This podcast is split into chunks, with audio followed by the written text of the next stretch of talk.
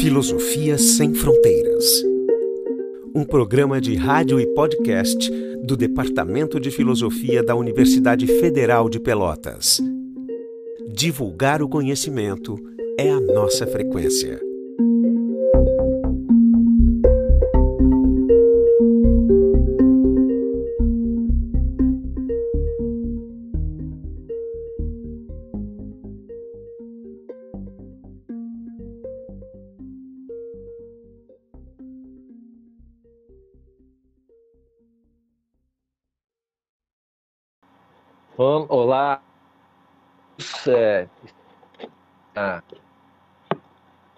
Inauguração, né, na, na, apresentação do nosso programa de rádio Filosofia Sem Fronteiras, uma iniciativa da, do Departamento de Filosofia da Universidade Federal de Pelotas. É, eu sou o professor Carlos Miraglia, é, do Departamento de Filosofia, e então a gente é, estamos começando essa é, primeira apresentação, essa, na verdade, uma retomada de trabalho de um projeto de extensão que existiu anos atrás, um, um programa que se chamava é, Coisa em Si, no qual a gente trabalha, é, é, discutia questões acadêmicas, convidava professores de outro centro, então é, gente da própria universidade para discutir seu trabalho, né, e fazer uma espécie de divulgação é, para a comunidade sobre o que estava acontecendo na universidade. E mais ou menos dentro desse espírito, mas é, é, em tornar ainda é, tornar a ponte, fortalecer a ponte entre o que é feito na universidade com a comunidade, nós é, retomamos esse programa agora só com outro nome que seria Filosofia sem Fronteiras. É, porque porque sem fronteiras justamente isso assim para tentar é, diminuir a distância do mundo acadêmico, é, da comunidade do público leigo, tá? um, esforço de, divulgação. Bom, esse programa ele tem assim, ó, na verdade eu, tenho que adiantar para todos que estão nos acompanhando que é a, a, iniciativa, o incentivo de, da retomada desse trabalho é dado justamente por um dos participantes que está aqui com a gente, que é uh, o professor William Silva Barros, né, que é o diretor do é, Instituto de Física da, da, Federal de Pelotas, que incentivou bastante essa retomada, e ele também é, é uma espécie de chanceler da, da, universidade, porque ele conhece muitas pessoas, tem vários contatos, então facilita o acesso a muita é, para entrevistas interessantes. E, enfim, é, nós estamos tentando é, fazer essa retomada do trabalho, mas é, como a gente está numa situação diferenciada, né, digamos, podemos, dizer que é uma situação até emergencial, nós pensamos em usar essa oportunidade assim justamente para estabelecer um contato com, com os estudantes da, da Universidade Federal de Pelotas, assim, é, ter uma, uma um, um, contato direto com, com, o nosso reitor. E por isso, então, a, a iniciativa né, da a, a inauguração, né, da estreia, né, o reestreia do programa se deu nesse sentido, assim, de convidar o, o nosso reitor, o, eh, professor Pedro Rodrigues Halal, não sei se é essa a pronúncia correta. Halal. É, Halal. Halal. Tá. Ah, ok. Então, e, e, e uh, deixar, né, deixar que os alunos façam perguntas e a gente é ansiosa, é aflita assim com o futuro, o rumo que as coisas estão tomando para a nossa universidade, para as universidades públicas no Brasil, para o ensino no Brasil e, digamos, é tentar esclarecimento. Então, nesse programa, é, nós, então, o nosso convidado principal é o professor Pedro Pedro Halal. Halal. É, halal. Halal. É, halal. Halal. Halal. Tá, halal. Ok, desculpe. Halal. É, então, é, então é, é o nosso uh, convidado principal. É, participam também do programa o professor William é, Silva Barros, né, que é, como já disse, o diretor do Instituto de Física e Matemática, e nós temos assim, também está participando desse projeto, só que é é, não sei se por questões técnicas não está não tá junto com a gente aqui na, na nessa entrevista a professora Flávia uh, Carvalho Chagas, é, do, de filosofia. Eu gostaria de chamar a atenção que a, também a professora, a professora Flávia ela tem, ela tem é, um projeto de extensão que se chama Boteco da, o Boteco da Filosofia, no qual também essa iniciativa assim, de fazer uma ponte entre o que é feito na universidade e e, e para a nossa a comunidade a universidade, justamente por, por isso o nome Boteco, porque na, a ideia de, uma, de um contato presencial assim fica mais evidente no, no boteco, né? E agora nessa é mais complicado. E também ela faz parte, faz parte desse projeto. Inclusive a gente quer fazer um tipo de combinação, algumas coisas que você online no, da filosofia a gente vai também veicular pelo nosso programa. E assim, os, os alunos da filosofia que vão vão fazer as perguntas também operadores, digamos que é a equipe uh, o, o, o Rafael, o, o Rafael, uh, Rafael Martins, sumiu teu nome aqui da, das minhas anotações, e a Natália Aparecida uh, Nazário.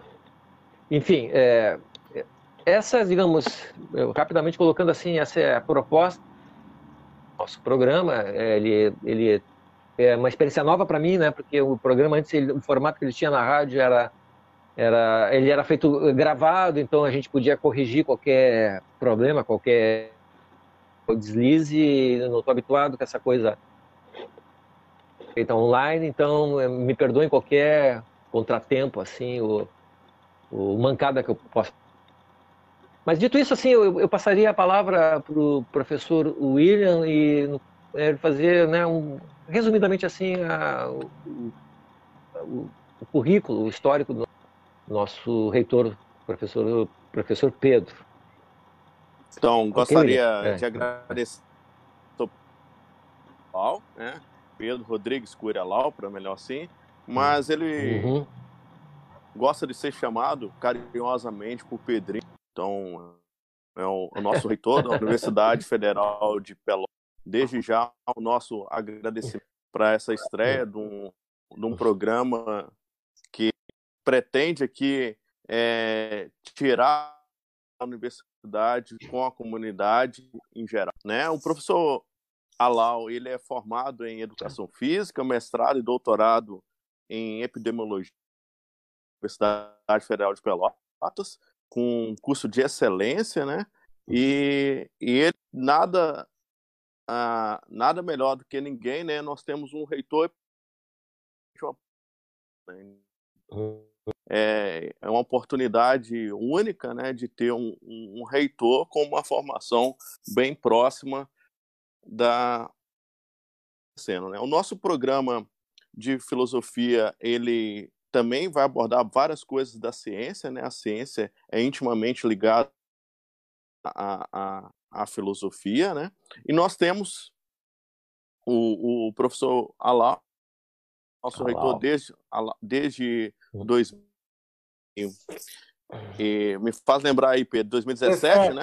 17, uhum. né? Janeiro de 2017. Uhum. E, e o Pedro é um dos, se não me engano, é talvez um dos jovens reitores, um dos mais novos reitores de universidade pública do Brasil. Eu não vou me estender mais, eu vou passar a palavra para o Miralha, né, dar seguimento ao programa, uhum. mas a, o, o, professor Pedro gosta de ser chamado carinhosamente Pedrinho, ou Pedro, tanto faz, mas é. eu passo aí a palavra para o Miralha para ele poder seguir o programa. Não, é, agradeço, William, assim, eu tenho que dizer, reforçar isso, assim, nos sentimos muito honrados com a estreia do nosso programa, tendo essa figura que eu já posso dizer ilustre. Eu, eu nunca, eu nunca ouvi, ouvi, vi ouvi tantos falar da Universidade Federal de Pelotas. Né? Ontem mesmo eu estava assistindo uh, um, um telejornal, uma TV portuguesa, e o professor Pedro apareceu lá no jornal. Então, eu fiquei tá em todos os lugares. É, é, é, onipresente, onipresente. Então, isso nos, nos, nos alegra bastante. E, bom, eu, a, a, o que eu tenho que fazer agora, assim, eu vou passar a palavra para os nossos equipe técnica, né, que também são alunos da universidade, que é, vão, digamos, em parte representar as inquietações, né, e os, os, as, as dúvidas que os, os alunos, na medida que o nosso reitor puder eh, sanar essa, essas dúvidas, é, e para esclarecer alguns pontos, né, digamos assim, vamos, não, não vamos deter tanto na questão assim do trabalho da está sendo feito da, de pesquisa da passando, porque isso já está sendo tá fortemente documentado, né? E isso é muito legal. E aqui eu acho que a discussão vai se voltar por uma, questões mais técnico-administrativas da, da, da, nossa universidade em particular. E se a gente tiver tempo, quem sabe né, a gente possa o, o professor uh, dar sua opinião de que ele, como é que ele pensa assim o destino da, do ensino público no Brasil, se caberia, se a gente tivesse ainda tempo para discutir isso. Quer que então, eu dê uma boa noite primeiro, Miralha, para o pessoal, e aí depois. Como é que vocês querem fazer? Vocês é, pode ser, pode, então, quem sabe tu, é, tu dá uma boa noite e aí a gente passa a palavra para o Rafael para a então, Natália. Não, só sem problema. Realmente é. eu queria agradecer, agradecer Miralha a ti, agradecer hum, hum. diretor do Instituto de Física e Matemática. Queria é. fazer uma saudação especial para Flavinha, que hum coordena lá as atividades do Boteco da Filosofia, e eu vi que já está compartilhando esse evento aqui no Face. gente também uma, uma saudação para os dois alunos que vão, a Natália e o Rafael, uhum, uhum. que vão então uh, conduzir aí as perguntas e etc e tal. Então é um prazer estar aqui com você. Vamos aí, tamo junto, podem ficar à vontade para começar. Perfeito. Bom, Vamos lá então, pessoal. Então. É com vocês. Certo, então. Boa noite a todos que estão nos assistindo e a todos que estão presentes. Boa noite, hum. professor Pedro. Uh, eu sou a Natália, certo? Como o professor me apresentou. Eu hum. sou aluna faz dois anos aqui que eu adentrei na UFPEL, que eu adentrei nesse universo acadêmico. Eu vim lá do interior de Minas Gerais, sou mineira. E eu sou residente aqui da Casa do Estudante. Eu sou uma moradora aqui da CEL. E eu gostaria, assim, para começar a nossa conversa, apresentar algumas dúvidas e algumas incertezas que a gente está tendo a respeito da assistência estudantil. Assim, nós sabemos que muitos alunos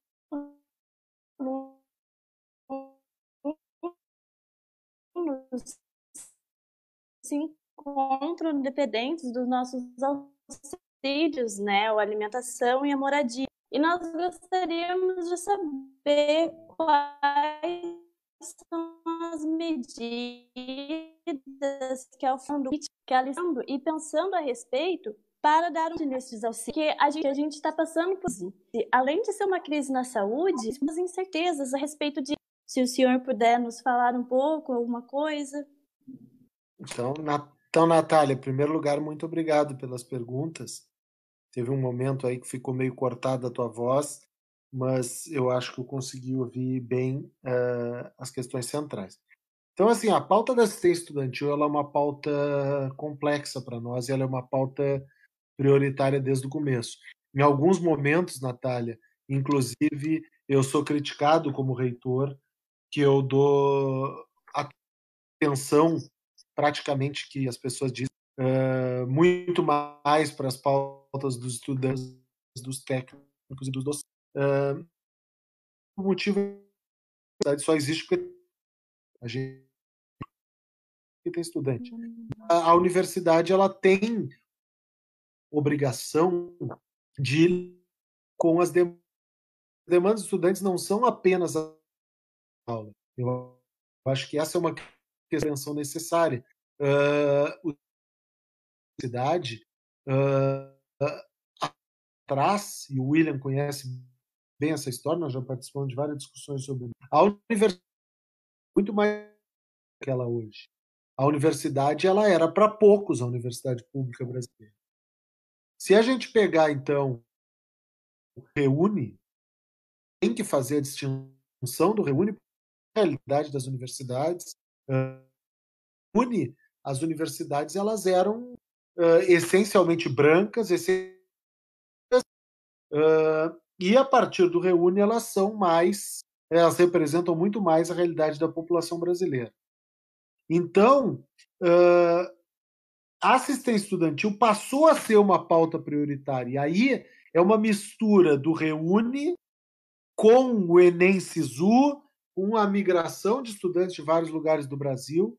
E a universidade, então, a pauta da assistência estudantil se torna uma das pautas mais importantes. Quando a gente assumiu a universidade, Natália, os estudantes residiam aí num, num prédio em condições muito precárias. Eram 86 uhum. alunos que moravam lá, uma situação muito ruim.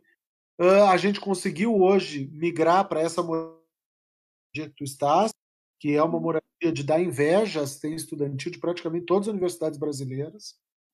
A gente tinha necessidade de ampliar o serviço de alimentação para ser justo. O serviço de alimentação da UFPEL sempre eram elogiados, mas eles eram muito criticados em termos de quantidade de restaurantes, disponibilidade de, de opções, e tinha essa necessidade de um R1 no ângulo. A gente conseguiu rapidamente dar conta dessa demanda. E a gente tinha também uma demanda muito do transporte, que a gente praticamente zerou essa demanda com a aquisição de uma série de veículos próprios para fazer o transporte, inclusive para o campus Capão do Leão. Então, assim, algumas históricas da assistência estudantil, elas foram sanadas no, no começo da gestão. Mas a verdade é que as demandas da assistência estudantil elas são contínuas e no momento de pandemia elas são mais uh, relevantes ainda. Nós temos vários estudantes, eu fiquei feliz de ouvir o teu caso, que é de Minas Gerais, que estão num momento difícil, delicado, em que uma série de cuidados tem que ser tomado. Uma universidade que conseguiu manter o serviço de alimentação conseguiu manter a casa do estudante aberta, uh, conseguiu de apoio psicopedagógico vinculado à praia. Então, assim, a pauta da assistência estudantil para nós ela é uma pauta contínua e de uma forma de sempre seguir tentando garantir que os nossos alunos não tenham só condições de antes do reúne nem isso tinham, mas tenham também condições de permanência, que é uma pauta que é um dos motivos da evasão tão grande nas universidades, é quando as universidades não conseguem garantir a permanência dos alunos por seus programas de assistência estudantil. Certo. Muito obrigada, Rafael. Perfeito. Bom, boa noite a todos e a todas, os professores, o nosso estimado reitor e a toda a audiência. Professor Pedro, a Natália tocou no assunto da assistência estudantil então já puxa essa linha para tocar no assunto do orçamento. Ah, nós sabemos já que não é de hoje que as universidades federais como um todo elas vêm sofrendo cortes e bloqueios orçamentários. Mas de que maneira a, a epidemia especificamente afetou o orçamento da universidade? Eu quero dizer, é, as obras que estavam previstas para 2020 estão tendo continuidade. O orçamento ele teve que ser redesenhado pensando agora em, tanto na pesquisa quanto na questão do calendário alternativo, quanto em auxílios mais profundos para aqueles estudantes que já estavam em vulnerabilidade e com a pandemia passam a estar num estado ainda pior, como está sendo o desenho do orçamento para esse ano? Então, na verdade, essa é uma pauta legal assim que está trazendo, simplesmente porque ano passado vocês vão lembrar que eu era talvez um dos leitores mais ativos do Brasil contra os bloqueios orçamentários que as universidades foram impostas e que, felizmente, até pela mobilização que conseguimos fazer, foram revertidos. Esse ano, tu vai ver que não tem muita manifestação minha na mídia sobre a questão orçamentária. Por quê? Porque os orçamentos das universidades eles estão sendo mantidos no patamar que estavam. Infelizmente, o bom era que aumentasse, mas eles estão sendo suficientes para que a universidade consiga dar conta das suas demandas. Vou te dar um exemplo bem concreto assim. Demanda em relação uh, à questão das ciências sociais humanas das, e da linguísticas e artes, que houve aquele corte grande de recursos por parte do CNPq e da CAPES. Nós, então, com o nosso orçamento, resolvemos abrir o edital, vocês já devem ter visto, um edital específico de, de bolsas estratégicas, tanto de graduação quanto de mestrado e doutorado, para essas áreas do conhecimento, ou seja, para compensar as perdas que essas áreas tiveram e para dar uma sinalização bem forte para o Ministério da Educação que nós não concordamos que umas áreas do conhecimento valem mais do que as outras. Então, a gente conseguiu orçamentário. O, a gente conseguiu várias suplementações orçamentárias por conta das atividades que estamos desenvolvendo na pandemia. Nós temos que falar também. Nós conseguimos mais ou menos meio milhão de reais para uh, o pessoal desenvolver uma estrutura para fazer testes. A gente conseguiu recurso para os nossos trabalhos de produção de álcool gel, de máscaras, etc. E a gente conseguiu 12 milhões de reais para realizar essa pesquisa que tanto tem sido fala, falada. Então, assim, o orçamento da universidade ele tem sido utilizado e tem sido suficiente para a gente dar conta das demandas. Aliás, a UFPEL é uma das universidades do Brasil sido modelo no tratamento com os trabalhadores terceirizados. Os nossos terceirizados eles estão recebendo em dia, eles estão com os empregos garantidos, porque essa é uma população especialmente sensível e que consome um pedaço grande do orçamento da UFPEL. O que agora nós estamos, estávamos discutindo hoje à tarde é, com essa ideia do FPEL virtual, a gente tem que utilizar recursos para isso. A gente pediu recursos para o MEC, a gente está fazendo uma compra de um novo servidor para a universidade. Vocês sabem que o servidor é uma coisa que tem que trocar de tempos em tempos, aquela coisa da capacidade, da qualidade do gerenciamento das questões online. Então, a UFPEL está fazendo um novo servidor de um milhão de reais. E, além disso, a gente hoje de tarde estava discutindo a questão da contratação de mais de de bolsas, tanto de graduação quanto de pós-graduação, para que os estudantes apoiem o projeto da UFPEL virtual. Então, assim, é uma série de atividades. A Praia hoje lançou um auxílio à internet. Então, a gente está fazendo uma série de atividades aí para tentar, com o orçamento que temos, que infelizmente é insuficiente, mas que esse ano a situação é menos dramática do que no ano passado, para dar cidades da universidade.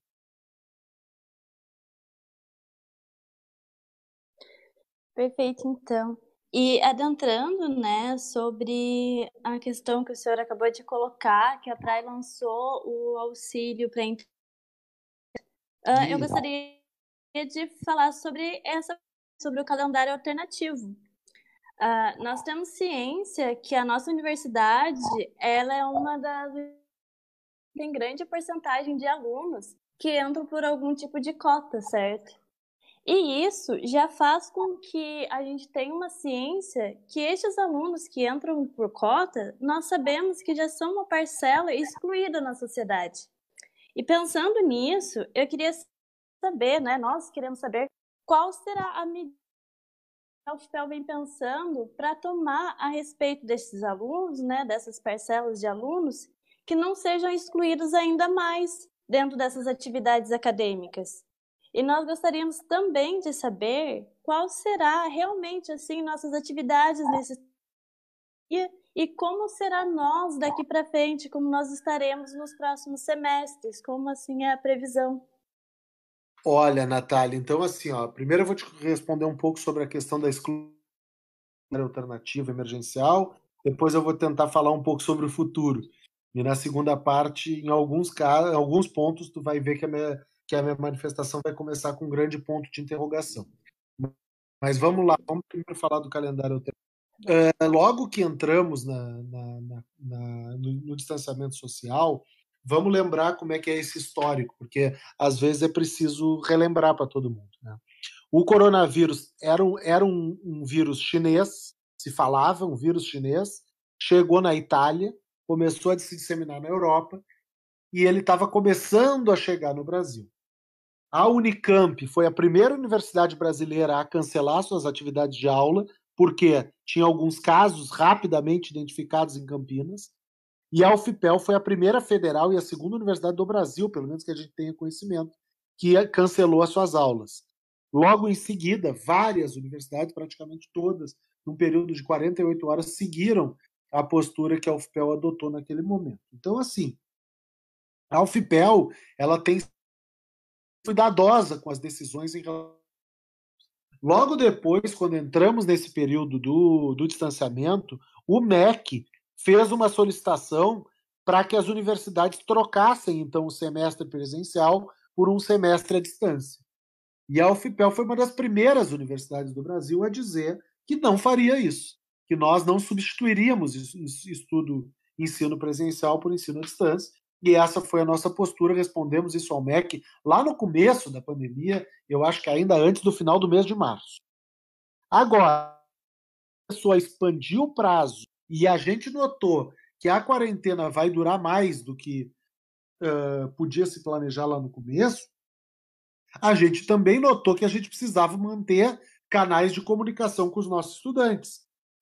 Nada é mais excludente do que uma universidade que não mantém contato com seus alunos. E aí vem a pergunta: qual é a alterna alternativa? Se a quarentena tiver que durar até dezembro, a proposta é que a UFPEL não mantivesse contato com seus alunos até dezembro. Então a gente elaborou uma proposta de um calendário alternativo que foi acabou sendo muito discutida na comunidade, foi uma ótima discussão. O calendário, a segunda versão da proposta, ela é substancialmente melhor do que a versão que nós da gestão apresentamos originalmente. E a gente não tem nenhum problema, é exatamente isso que se espera, democrático. E agora estamos tentando operacionalizar esse calendário que foi aprovado pelo COSEP. Tem uma série de desafios, mas as pautas de exclusão, elas participam da nossa discussão sobre isso desde o primeiro dia a exclusão dos estudantes em situação de vulnerabilidade, a potencial exclusão dos estudantes com deficiência, e nós criamos uma série de mecanismos para evitar essa, essa, exclusão. Então, fizemos todo o trabalho de criar esse auxílio, fizemos todo o trabalho de tentar organizar as atividades de uma forma que pudéssemos incluir os estudantes, se não todos, mas praticamente todos. Claro que alguns podem, inclusive, ter a escolha de não participar das atividades. Esse semestre emergencial ele não substitui nem o primeiro nem o segundo semestre de 2020. Então foi assim, foi uma proposta que foi construída coletivamente e que acabou tendo como desfecho aí uma uma oferta de algumas disciplinas pelos colegiados, preferencialmente disciplinas optativas e preferencialmente disciplinas para atender as demandas de alunos formandos. Mas, dentro das, da autonomia dos colegiados, em alguns casos até outras opções vão se ofertar. Então, isso é a, é a discussão do calendário acadêmico. Uh, nós temos que também discutir essa, essa proposta de calendário num contexto uh, da situação. E aí eu vou manifestar fazendo um elogio público ao que eu ouvi do IFM, o IFM mandou uma, uma posição sobre o calendário alternativo, foi uma posição muito lúcida. Olha, a gente vê dificuldades, a gente a gente está afim de, de colaborar, vê como bons olhos, mas tem dificuldades que precisam ser melhoradas e a gente tentou incorporar essas sugestões que recebemos. Desculpa pela. Mas vamos entrar então agora no novo normal, como o pessoal tem chamado, eu não gosto muito desse termo. A verdade, Natália, Primeiro, sabe quanto tempo isso vai durar. Agora, o que eu posso te dizer com bastante segurança é que quando voltar às atividades presenciais, elas não devem voltar como eram antes. Muito provavelmente o 2020/1 será um semestre em que teremos atividades diferentes. Teremos turmas menores, teremos maior distanciamento entre os alunos, teremos uma série de cuidados que historicamente a gente não teve. Então, assim, o semestre alternativo ele também tem uma característica inclusiva, que é a característica de permitir que entre o semestre alternativo e o 2021 a gente consiga aí incluir todo mundo. Então, a gente não pode cair na tentação de simplesmente achar que a proposta ao contrário, acho que no longo prazo todo mundo vai se dar conta que a proposta, na verdade, é includente. Ela inclui mais gente do que se a gente não tivesse ela. Então, é... acho que é isso. Falei demais. Certo, perfeito. Até achei interessante que o senhor já colocou nessa resposta uma coisa que a gente vinha pensando a respeito desse novo normal, né? Que as pessoas vêm falando. E aí a gente queria colocar a respeito, se a UFPEL vem pensando a respeito essa retomada dos alunos, quando a universidade voltar a funcionar, se, existir, se existe né, algum planejamento, algum pensamento a respeito, uh, tomando né, as mínimas seguranças possíveis, respeitando as normas da OMS, os decretos estaduais. E aí o senhor colocou um pouco, mas se o senhor quiser falar a respeito desses planejamentos que a gente vem pensando no nosso novo normal, como será daqui para Então vamos lá. O que, que acontece, Natália? Primeiro lugar, a gente, o professor Otávio Pérez, que é o pró-reitor de planejamento, fez exatamente esta sugestão uh, para que tivéssemos por dentro do conselho de planejamento, que é um conselho tripartite, que tem representação igual de estudantes, técnicos administrativos e professores, para que a gente planejamento, é um conselho de planejamento, de quando pudermos retomar as atividades, como que será esse retorno. Então, assim, já fica o convite, Natália, se tu quiser peço teve essa ideia hoje, eu acho que é uma ideia super importante, assim. Nós temos que discutir com os professores, de coordenadores de curso, sindicatos, todo mundo, como que vai ser esse retorno quando, digamos, ah, primeiro de setembro pode voltar. Tá, pode voltar como? Então, eu acho que a ideia do Otávio é exatamente começar essa discussão que tu já está trazendo hoje. Então, te, te, te, sugiro que a gente comece um diálogo com a ProPlan, que é quem vai liderar, porque, óbvio, é uma pauta de planejamento, então a ProPlan que vai liderar essa conversa sobre esse futuro da UFPEL quando as atividades presenciais voltarem. Perfeito. Bom, reitor, eh, no começo da sua resposta à primeira pergunta da Natália, o senhor tocou no assunto MEC. Então, eu vou aproveitar para puxar mais uma vez para a dimensão política e burocrática da coisa. É, como é que está a relação do governo com a universidade, primeiro com relação ao Ministério da Saúde e o governo estadual no âmbito da pesquisa que a UFPEL capitania, e depois uh, com relação ao Ministério da Educação, Há alguma coordenação política do Ministério da Educação? Algum, algumas, eles estão soltando diretrizes de como devem ser efetuadas as atividades? Eles têm falado em retomada? Eles estão dando algum suporte técnico nacional para as universidades? Como é que está isso? Olha, eu vou te fazer uma resposta bem sincera, tá?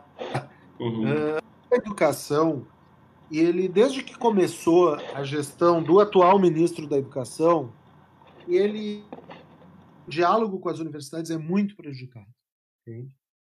agora toda a sociedade brasileira entende, né? O ministro da Educação foi pego numa reunião dizendo que vagabundos do Supremo Tribunal Federal deviam estar presos. Então, assim, acho que dá um pouco de uma ideia do, de por que, que o diálogo com as universidades é tão difícil. O cara do poder executivo que propõe que os vagabundos do Supremo Tribunal deveriam estar presos é alguém que está muito desconectado da sua função pública. Então, a gente tem muita dificuldade no trato com o Ministério da Educação, então não tem um diálogo, o MEC não consegue hoje ter legitimidade para dar diretrizes ou para dar encaminhamentos das questões da educação no Brasil. Então, infelizmente, comunicação muito cortada. O da Saúde, tu vai ver que uh, uma entidade que está passando, não ilesa, mas com, recebendo poucas críticas durante a pandemia, é o Ministério da Saúde, porque o Ministério da Saúde estava trabalhando bem. O Ministério da Saúde, em relação à pandemia de coronavírus, várias das decisões tomadas até agora são decisões que são embasadas na ciência, inclusive por na ciência, dois ministros caíram, né? Então, o Ministério da Saúde, em geral, tem acertado mais do que errado. Claro que agora a gente não sabe que rumo vai ter, já caíram dois ministros, a gente nunca sabe como é que vai ser o futuro, mas o Ministério da Saúde a gente tem uma interlocução. Essa pesquisa que nós estamos realizando é financeira da saúde. Tem alguns problemas, claro que tem, vários, especialmente de comunicação, mas eu, se eu tivesse que fazer uma avaliação do Ministério da Saúde nesse momento, ou nesse essa pandemia, para ser justo, o Ministério da Saúde certamente que estaria com uma nota acima de 6 ou acima de 7, como é na UFPEL, e passaria uh, por média. O Ministério da Educação nem exame pegava, porque para pegar exame. O ministro da Educação é certamente duas coisas: o pior ministro da Educação da história do país e muito provavelmente ele consegue a façanha de ser o pior ministro do atual governo. Entendo, Heitor. Heitor, uh, o senhor sentiu alguma diferença uh, no diálogo com o Ministério da Saúde quando houve a troca de ministros? Nas duas vezes, digo. Sim, ó, nós tivemos algumas dificuldades. O problema é que nós, a, a, a, equipe da pesquisa ela não dialoga direto com os ministros. Então, uh, pode, eventualmente, com o Mandetta teve uma outra vez, mas o nosso contato do dia a dia é com a equipe técnica do Ministério. Então, a, a, pesquisa foi prejudicada pelas sucessivas trocas de ministro, porque mudam as pessoas de. O ministério se atrapalhou com alguns prazos que tinha, mas uh, eu, eu, eu quero ser muito cuidadoso para não responsabilizar a equipe técnica, que é muito saúde, pelos problemas políticos que ele tem enfrentado. Então, assim, o Ministério da Saúde tecnicamente vem fazendo seu papel, embora politicamente todos os problemas que vocês ouvem na mídia aí, eles obviamente que têm impacto sobre a realização da pesquisa e sobre todas as demais atividades do Ministério. Perfeito, reitor. E agora sim, falando sobre a pesquisa, mas não no sentido técnico, que o senhor uh, vem falando muito em todos os lugares, fazendo um excelente trabalho, tanto de divulgação da universidade quanto da divulgação do trabalho científico. Eu queria, se o senhor me permite, levar para um lado mais pessoal. Quer dizer, o senhor é reitor, é um administrador, portanto, e nós sabemos que o senhor também tem formação em epidemiologia. Como é para o senhor uh, concatenar essas duas atividades? Quer dizer, tanto a função de gestor como a função de pesquisador científico. Salvo engano, eu vi em alguma entrevista que o senhor deu, que o senhor se referiu a isso como chapéus, né? O senhor tirou o chapéu de reitor e colocou o de epidemiologista. É um pouco mais complicado do que isso, né? Porque na verdade eu acumulei os dois chapéus, eu não, eu não podia tirar e nem, nem queria tirar o chapéu de reitor. Na verdade, assim, ó, eu fui, eu sou reitor, tenho a responsabilidade da reitoria e vou seguir exercendo meu mandato até o final dele, dia 10 de janeiro do ano que vem. Uh, vocês já sabem que eu não, não serei candidato à reeleição. Estou uh, cansado, uh, mas para mim era é uma questão de habilidade como servidor público, reitor da universidade até o final do meu mandato e vou fazer isso com toda a intensidade que vocês já conhecem, com críticas. É normal que qualquer gestor sofra, mas intensidade, ninguém vai poder me cobrar que eu fui um reitor omisso. Eu fui um reitor que não dialoguei, eu dialogo com todo mundo. Agora sim, eu fui formado pelo Brasil, a população brasileira pagou meu mestrado, a população brasileira pagou meu doutorado, pagou minha graduação, e eu me graduei em epidemiologia, financiado por todo mundo. Então, se eu graduado por, em epidemiologia, no mestrado, no doutorado, no momento que acontece uma pandemia no país, eu me esconder, eu não estou eh, honrando o dinheiro que foi investido na minha formação. Então eu era obrigado a botar o meu chapéu de epidemiologista e fazer o que eu sei fazer. Eu sei fazer pesquisa em epidemiologia, porque eu aprendi financiado pela população brasileira. E é o que eu estou fazendo. Então a gente está aí fazendo os estudos.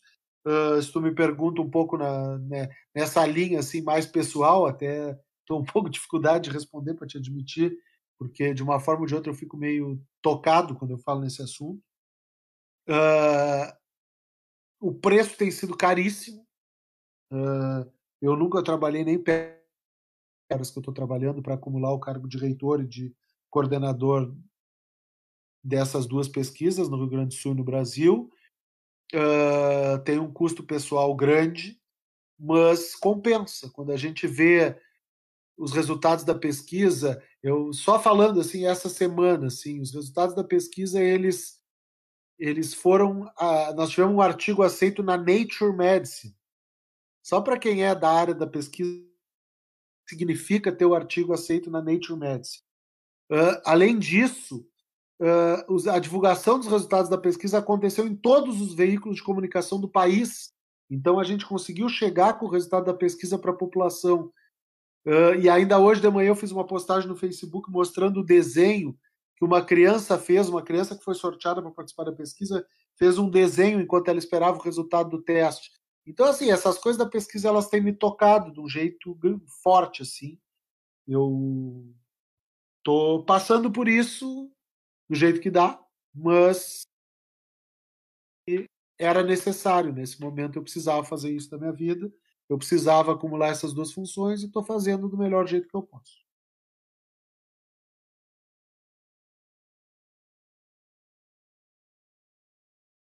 Pois então, é, é uma situação curiosa, assim, porque eu tinha imaginado que esse encontro, né, nossa né, retomada do, do, programa de rádio da, do, do, Departamento de Filosofia que se chamava antes, né, conhecia, agora chama-se Filosofia Sem Fronteiras. É, pensei assim, um, um, um, esforço de um esforço mais é, pragmático assim de usar essa oportunidade para esclarecer é, dificuldades da situação que a gente está passando que então seria mais é, seriam questões mais técnicas e eu acabei me dando conta que uma uma dimensão emocional que, que me atingiu agora então eu acho isso surpreendente que é legal também.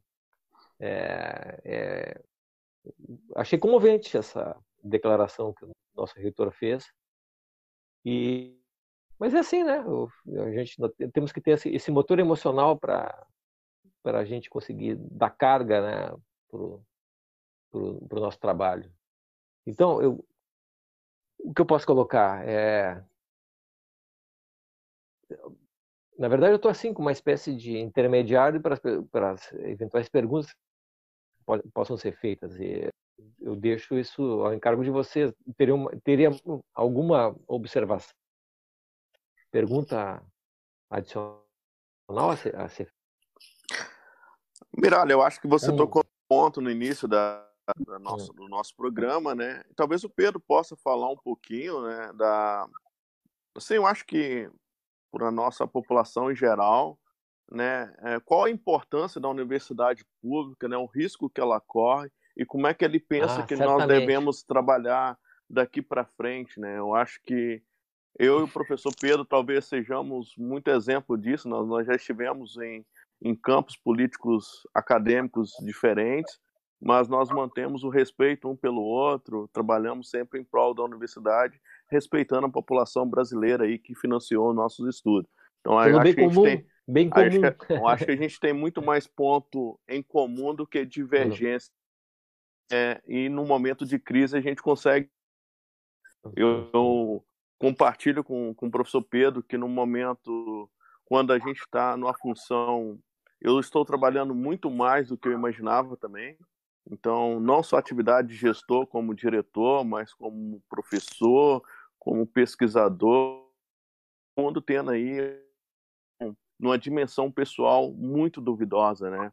Nós temos colegas que estão tendo conhecidos que estão adoecendo, falecendo, pessoas próximas. Então é um momento muito difícil, né? E eu queria ver do Pedro assim a questão da necessidade daqui para frente, a importância dela, essa parte de divulgação científica, de aproximação com a sociedade, que ele para mim foi assim muito forte em mostrar a importância da universidade para a comunidade, não só certamente. brasileira, né, mundial como toda, né? Certamente, certamente. Olha, William, assim, ó, uh, primeiro desculpa, tá? Eu dei um primeira fala foi eu não, eu não, imaginava que isso ia acontecer. Então, desculpem. Uh, sobre a coisa da universidade, assim, Uh, eu tenho falado em algumas manifestações públicas que eu, se eu tivesse que dizer três palavras que vão sair fortalecidas da pandemia de coronavírus, uh, eu tenho falado universidades, eu tenho falado SUS e tenho falado ciência. Uhum. Uh, antes de entrarmos na pandemia, as universidades eram muito vistas de forma como é que eu vou dizer assim, pelo menos polêmica. Tinha um grande da sociedade que criticava demais as universidades. E da mesma forma a ciência. E se tem uma coisa que vai mudar é que depois da pandemia o pessoal vai ter um novo olhar para as universidades e vai ter um novo olhar para a ciência. Porque Eu também acho. Que quando apertou, uhum. é a ciência que vai chegar numa vacina, é a ciência que vai descobrir qual é o medicamento que funciona de verdade, é a ciência que vai fazer estudo populacional, que nem a gente está fazendo. Então, assim, eu acho que a população vai valorizar mais o que a gente faz aqui. Isso é uma primeira percepção que eu tenho. E o SUS, né? Pô, o SUS é outra coisa impressionante. Né? É subfinanciado e tá dando conta, né? Ah, tá ruim. É, tá ruim. Compara a mortalidade no Brasil, ajustando para o tamanho da população e para o estágio da doença com os outros países, tu vai ver que o Brasil está essa história de que ah, o Brasil é o segundo país do mundo com mais mortes, ah, é óbvio, o Brasil é um país grande, né? Agora, compara o Brasil, todo mundo falava da Suécia. Tem muito mais morte na Suécia que no Brasil. A Itália teve muito mais mortes do que era para ter, porque o sistema de saúde não é descentralizado que nem o nosso. Então eu acho que o SUS, a ciência e as universidades saem fortalecidas dessa coisa. Uh, embora seja difícil falar em fortalecido ou em lado positivo, né? Tem aí um caminhão de famílias brasileiras, infelizmente, que perderam. E aí tu diz assim, uma, uma das coisas que me irrita um pouco, ele, é quando o pessoal diz assim, ah, mas não sei quantas pessoas morrem por ano de infarto. Bem, uhum. óbvio que existe isso, mas nós estamos falando de uma doença que sequer existia. É, o, a Covid-19, a analogia dela é com um acidente de avião, é com um ataque de tubarão. Ou uma coisa sobre a qual tu não tem nenhum controle, que aparece de uma hora para outra então, assim, é, eu acho que se tem um ponto aí que, que aí, eu acho que a, que a universidade vai ser mais bem-vinda. Quero acabar de responder essa pergunta falando de um tema que o William falou uh, sobre essa coisa da divulgação científica, né, William? Esse é um baita tema, né? Eu, como reitor da universidade, agora eu tenho obrigação de que nossos programas de pós-graduação imediatamente a ideia do release para dissertações e teses. E eu diria que todos os TCCs também deveriam ter. Perfeito. Porque é uma coisa impressionante, entende? Quando, quando se vocês olharem eu falando com a mídia no começo da pandemia e hoje, eu já falo muito diferente. Porque tu tem que nós como pesquisador, nós temos que saber com quem nós estamos falando. E nós temos que falar de um jeito que as pessoas compreendam. E a gente tem que fazer essa autocrítica. Nós, às vezes, somos Hum. Utilizamos uma linguagem que não é a linguagem da população e isso acaba de, de comunicação com as pessoas. Então, eu acho que esse é um baita aprendizado, William, aí que eu realmente valorizo. Eu acho que a gente tem que fazer mais esforço na comunicação do que faz na universidade. Não, acho que é excelente. Pedro. Acho que é, é um início nosso aqui de, de, de, ter um programa que aproxima mais a comunidade acadêmica com a, com a sociedade, né? Eu me sinto também nessa obrigação de, de participar mais, né, de projetos que, que aproximem a academia da sociedade em geral. Né? Eu acho que isso é um desafio e não podemos tratar isso como um trabalho de segunda linha, né, como era visto no passado, né? Essa aproximação Exato. de divulgação científica, ela não era bem quista entre os nossos pares, parecia que só os nossos artigos científicos em periódicos de alto impacto tinham um certo valor, né? Agora a gente vê que uma divulgação científica bem dada, bem trabalhada, ela talvez ela conscientize melhor a nossa população do que a gente poderia imaginar, né? A gente teria menos dificuldade de convencer pessoas se elas tivessem melhor informação científica sobre as coisas, né? Nós não gastaria tanto tempo em, em tentar convencer as pessoas de certos conceitos básicos, óbvios e evidentes para nós, né? Eu acho que o trabalho de divulgação científica é um desafio da, da universidade pública, né? Para aproximar aí com a, com a sociedade, né? Eu acho que você está fazendo um excelente trabalho nessa dimensão também. Miralha, não sei se deixa, quer é, Deixa eu pegar isso como um gancho, é, inclusive é, para convidar o nosso reitor que o, o, nosso, para o nosso próximo programa, que é convidar o pessoal de um podcast que tem lá na, na Universidade Federal do Rio Grande do Sul, em que eles têm esse esforço de divulgação. É um podcast de é uma espécie de enciclopédia em áudio de temas científicos. Então a gente vai convidar eles para a gente discutir justamente essa questão assim da importância e os desafios que tem na divulgação científica no Brasil. E a gente percebe nesse momento, nesse momento que as pessoas estão que negam a importância das vacinas, por exemplo, que nós precisamos reagir a isso, a esse tipo de posicionamento. Então, uma, da, uma das propostas do nosso, nosso programa aqui, digamos que a origem é na, no Departamento de Filosofia, mas a ideia é essa, é, é divulgar conhecimento, né? conhecimento científico, conhecimento de forma geral de, das ciências humanas para o público, para, digamos, é, mitigar aquele afastamento, eu não sei o quanto, essa é uma posição minha, eu não sei o quanto nós somos, é, nós somos responsáveis por esse afastamento que a academia teve da, do público, que, que inclusive mantém a academia. Mas é isso, então, só para reforçar todas as coisas que vocês colocaram até, até agora. Certo. Não sei se a Natália e, e o, o ah. Rafael agora. Eu, assim, pegando um pouco, acho que o gancho que o Miralha estava falando a respeito né, do nosso programa, ser um programa de filosofia e tudo mais, sobre pesquisa, ciência. Eu gostaria, assim, de fazer uma pergunta bem... Não fora, né, obviamente, porque o nosso programa, ele tem aí. Mas uma pergunta não pessoal, mas nesse sentido acadêmico, para o professor Halal, a respeito da filosofia. Se nesse hum. percurso todo dele, nesses estudos, teve algum contato com a filosofia que o chamou a atenção, alguma coisa, algum pensamento filosófico, algum filósofo? O senhor teve algum contato assim? Gostaria de compartilhar conosco? Não, na verdade, assim, ó. É, é, é essa é uma pergunta legal. É, tem um histórico de colaboração com muitas áreas do conhecimento, mas e não com a filosofia. Então isso é uma coisa que, que até fica a, a dica, usando a palavra.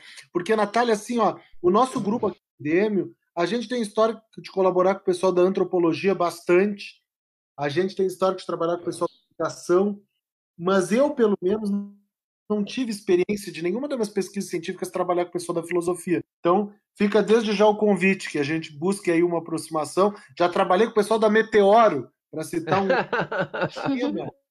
super importante, assim, que é, parece faz sentido. que dá para fazer conexão e com a filosofia não. Então, hum. aí fica a minha ignorância no tema e a minha uh, vontade de, no futuro próximo, aí, quando deixar de ser reitor e voltar ao mundo acadêmico, que agora eu só estou voltando pela necessidade da pandemia, mas quando eu voltar de vez ao mundo acadêmico, fica aí aberta para pensar uma tipo, alguns colegas da filosofia. É. Mas é isso. É. Assim, Não, alguém... assim, ó, eu tô, eu tô meio apertado de horário. Eu tinha dito pro William que eu tinha uma hora. Então, Não, vou... então vamos encerrar então. Tá. Vamos encerrar. Não, eu acho que então já já tá já estamos estourando o tempo. Já é oito horas. Uhum. O que eu posso dizer assim, ó, é, só, só tenho que agradecer a, a boa vontade do, do, do, professor, do professor Pedro para trazer o esclarecimento das, dessas questões mais, é, digamos, administrativas da, da universidade e que também esclareceu, é, nos trouxe é, posições pessoais, sabe, sobre o seu trabalho. Então, eu, da minha parte, eu fiquei muito feliz com tudo que e só tenho, só tenho a agradecer. E... Pedro. Da minha parte também, queria fazer um é. baita agradecimento a vocês, foi super legal o trabalho. Estou uh, à disposição para participar outras vezes. Estou à disposição para ajudar junto com vocês a pensar em pessoas que vocês queiram convidar, que daqui a pouco eu, como reitor, tenho acesso para ajudar uhum. na ação do, do, das pautas. Uh, foi um bate-papo descontraído, bem legal, muito diferente da maioria das últimas atividades que eu tenho feito, por isso eu gostei bastante. E fico aí à vontade quando vocês quiserem para colaborar outras vezes. Então, obrigado, Pedro. Acho que assim, sem palavras, é muito importante, né? Você sempre foi um reitor é, acessível a toda a comunidade, né? Isso é uma característica sua, né? Isso aí talvez vai ter que nascer outro reitor com uma característica característica fantástica de ter comunicação em todas as esferas, né? Então, é o reitor que nunca trabalhou na, na ideia o de... subestima. Já eram vários outros que estão capazes de fazer isso. Não se surpreende. Não, mas... As... anos seja tu. Não, não, não. Ou longe... longe disso. Mas a questão toda é, é, queria agradecer, né, que essa, essa comunicação horizontal que você tem, né, Pedro, com todo mundo, eu acho que isso é, é fantástico até mesmo de um certo ponto é admirável, né? Então, assim, só o meu agradecimento a toda a equipe aí, a professora Flávia lá com o Boteco da Filosofia também, ao professor Miralha aí pela oportunidade, aos alunos, a Natália e o Rafael aí representando nosso objetivo, né, nossa existência como universidade é principalmente os estudantes, né? Acho que esse programa vai sempre valorizar essas dimensões, universidade, né? Agora a questão do, do da ciência e, e, e, o reconhecimento da, da sociedade por nos manter vivos e dinâmicos e quando a gente tiver que responder para a sociedade, a gente vai trabalhar com todo esforço, até nos nossos limites das, nossa das nossas forças, como você tem demonstrado o seu trabalho. Né? O seu trabalho é representando também todos os nossos professores, técnicos e estudantes. Né? Acho que todo mundo, de alguma forma, está contribuindo para uh, o bem comum da nossa sociedade, né? não só brasileira, mas mundial. Muito obrigado, Pedro, por tudo. Muito obrigado, Reitor. Eu que agradeço, gente. Muito obrigado pela oportunidade. Então, é, só, então, eu só assino embaixo tudo que o William colocou. Estou, digamos, bastante comovido com, a, o, eu diria, o sucesso desse nosso, nosso primeiro, nosso, a nossa reestreia de um programa com outro nome, né? O, o coisa virou Filosofia Sem Fronteiras e só, só tenho a agradecer a disponibilidade do, do nosso professor Pedro e agradeço a audiência também e encerramos então esse Este foi mais um Filosofia Sem Fronteiras, um programa de rádio e podcast do Departamento de Filosofia da Universidade Federal de Pelotas. Coordenação de Carlos Alberto Miraglia. Apresentação: Carlos Alberto Miraglia, Flávia Carvalho Chagas, Natália Nazário, Rafael Martins e William Silva Barros. Música Ricardo Severo. Locução Rubens Caribé. Filosofia sem fronteiras. Divulgar o conhecimento é a nossa frequência.